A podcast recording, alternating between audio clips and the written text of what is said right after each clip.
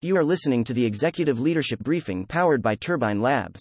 Advertisers agree to curb ads for kids, June 1, 2022. Let's get into today's top stories. President Joe Biden met on Tuesday with the chairman of the Federal Reserve to plot a strategy to fight rising gas and food prices, reversing assertions from last year that the organization should remain independent. The national average price of gasoline finished May at above $4.60 a gallon, rising 11% over the past month.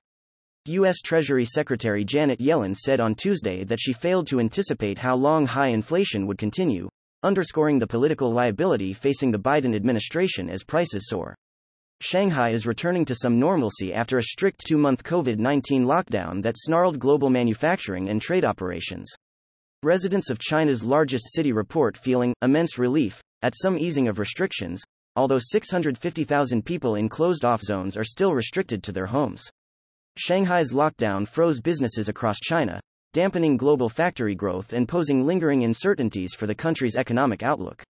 The Supreme Court has blocked a Texas law that sought to prevent social media platforms from censoring users based on their viewpoints. Champions of the law argued that the platforms are generally liberal in outlook and often hostile to ideas that stem from the political right.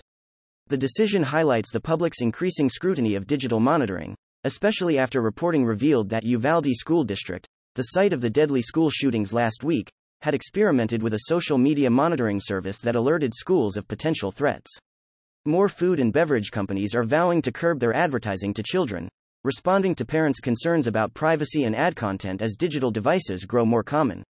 The 20 companies that comprise the Children's Food and Beverage Advertising Initiative agreed in May to only advertise products that meet certain nutritional criteria to children under 13, and others said they will stop using influencers who primarily appeal to that age group. The World Health Organization released a report on Tuesday that warns of how healthy food behaviors are being undercut by advertising campaigns, noting that nearly 40 million children under 5 are estimated to be overweight. Britain on Wednesday will celebrate 70 years on the throne for Queen Elizabeth II's Platinum Jubilee, a royal celebration to be filled with corgis and a performance from the Sex Pistols.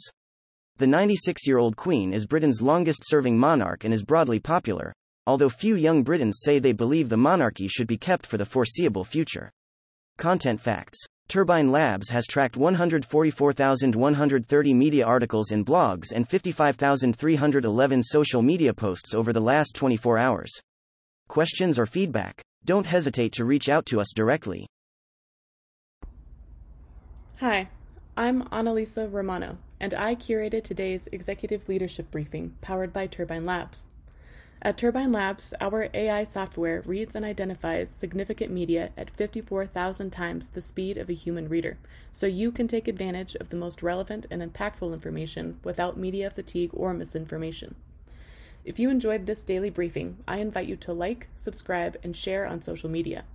To obtain this briefing every day in your email inbox, subscribe by visiting www.turbinelabs.com forward slash executive dash leadership briefing.